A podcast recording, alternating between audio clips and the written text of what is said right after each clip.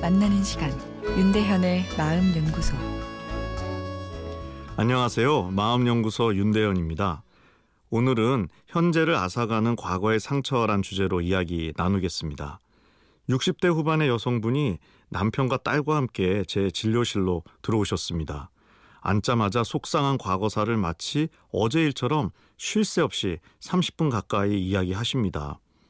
가족들이 다른 환자도 보셔야 하니 다음에 와요라고 하는데도 이미 하신 이야기를 새 이야기처럼 또 하십니다. 제가 언제 이 일을 겪으신 것인가요를 묻자 가족들이 대답합니다. 40년도 넘은 이야기입니다. 과거의 상처, 즉 트라우마에 갇혀버리면 몸은 현재에 있는데 내 마음은 과거의 괴로운 기억에서 빠져나오질 못합니다. 추억을 먹고 사는 것이 아니라 과거가 내 현재를 앗아가 버리죠. 마음의 고통을 느끼시는 분들 가운데 상당수는 타임머신이 고장나서 과거로 가버린 후 현재로 못 돌아오고 계시는 경우가 많습니다. 괴로운 과거에서 계속 생활을 하고 있는 것이죠. 시간이 지나면서 자연스럽게 타임머신이 회복되어 현재로 돌아오는 분들도 있지만 과거에 그대로 묶여 있는 경우도 적지 않습니다. 그리고 시간이 흘러 나이가 들수록 이 타임머신의 고장이 점점 심해지기도 합니다. 왜냐하면 나이가 들수록 내게 남겨진 삶의 양이 줄어들고 그래서 역설적으로 내 삶이 소중해집니다. 그러다 보니 그 소중한 인생을 망친 과거에 더 빠져버리는 서글픈 마음의 반응이 일어나 버리는 것이죠. 과거에 대한 후회로 인생의 말년을 보내는 어르신들을 보면 안타깝습니다.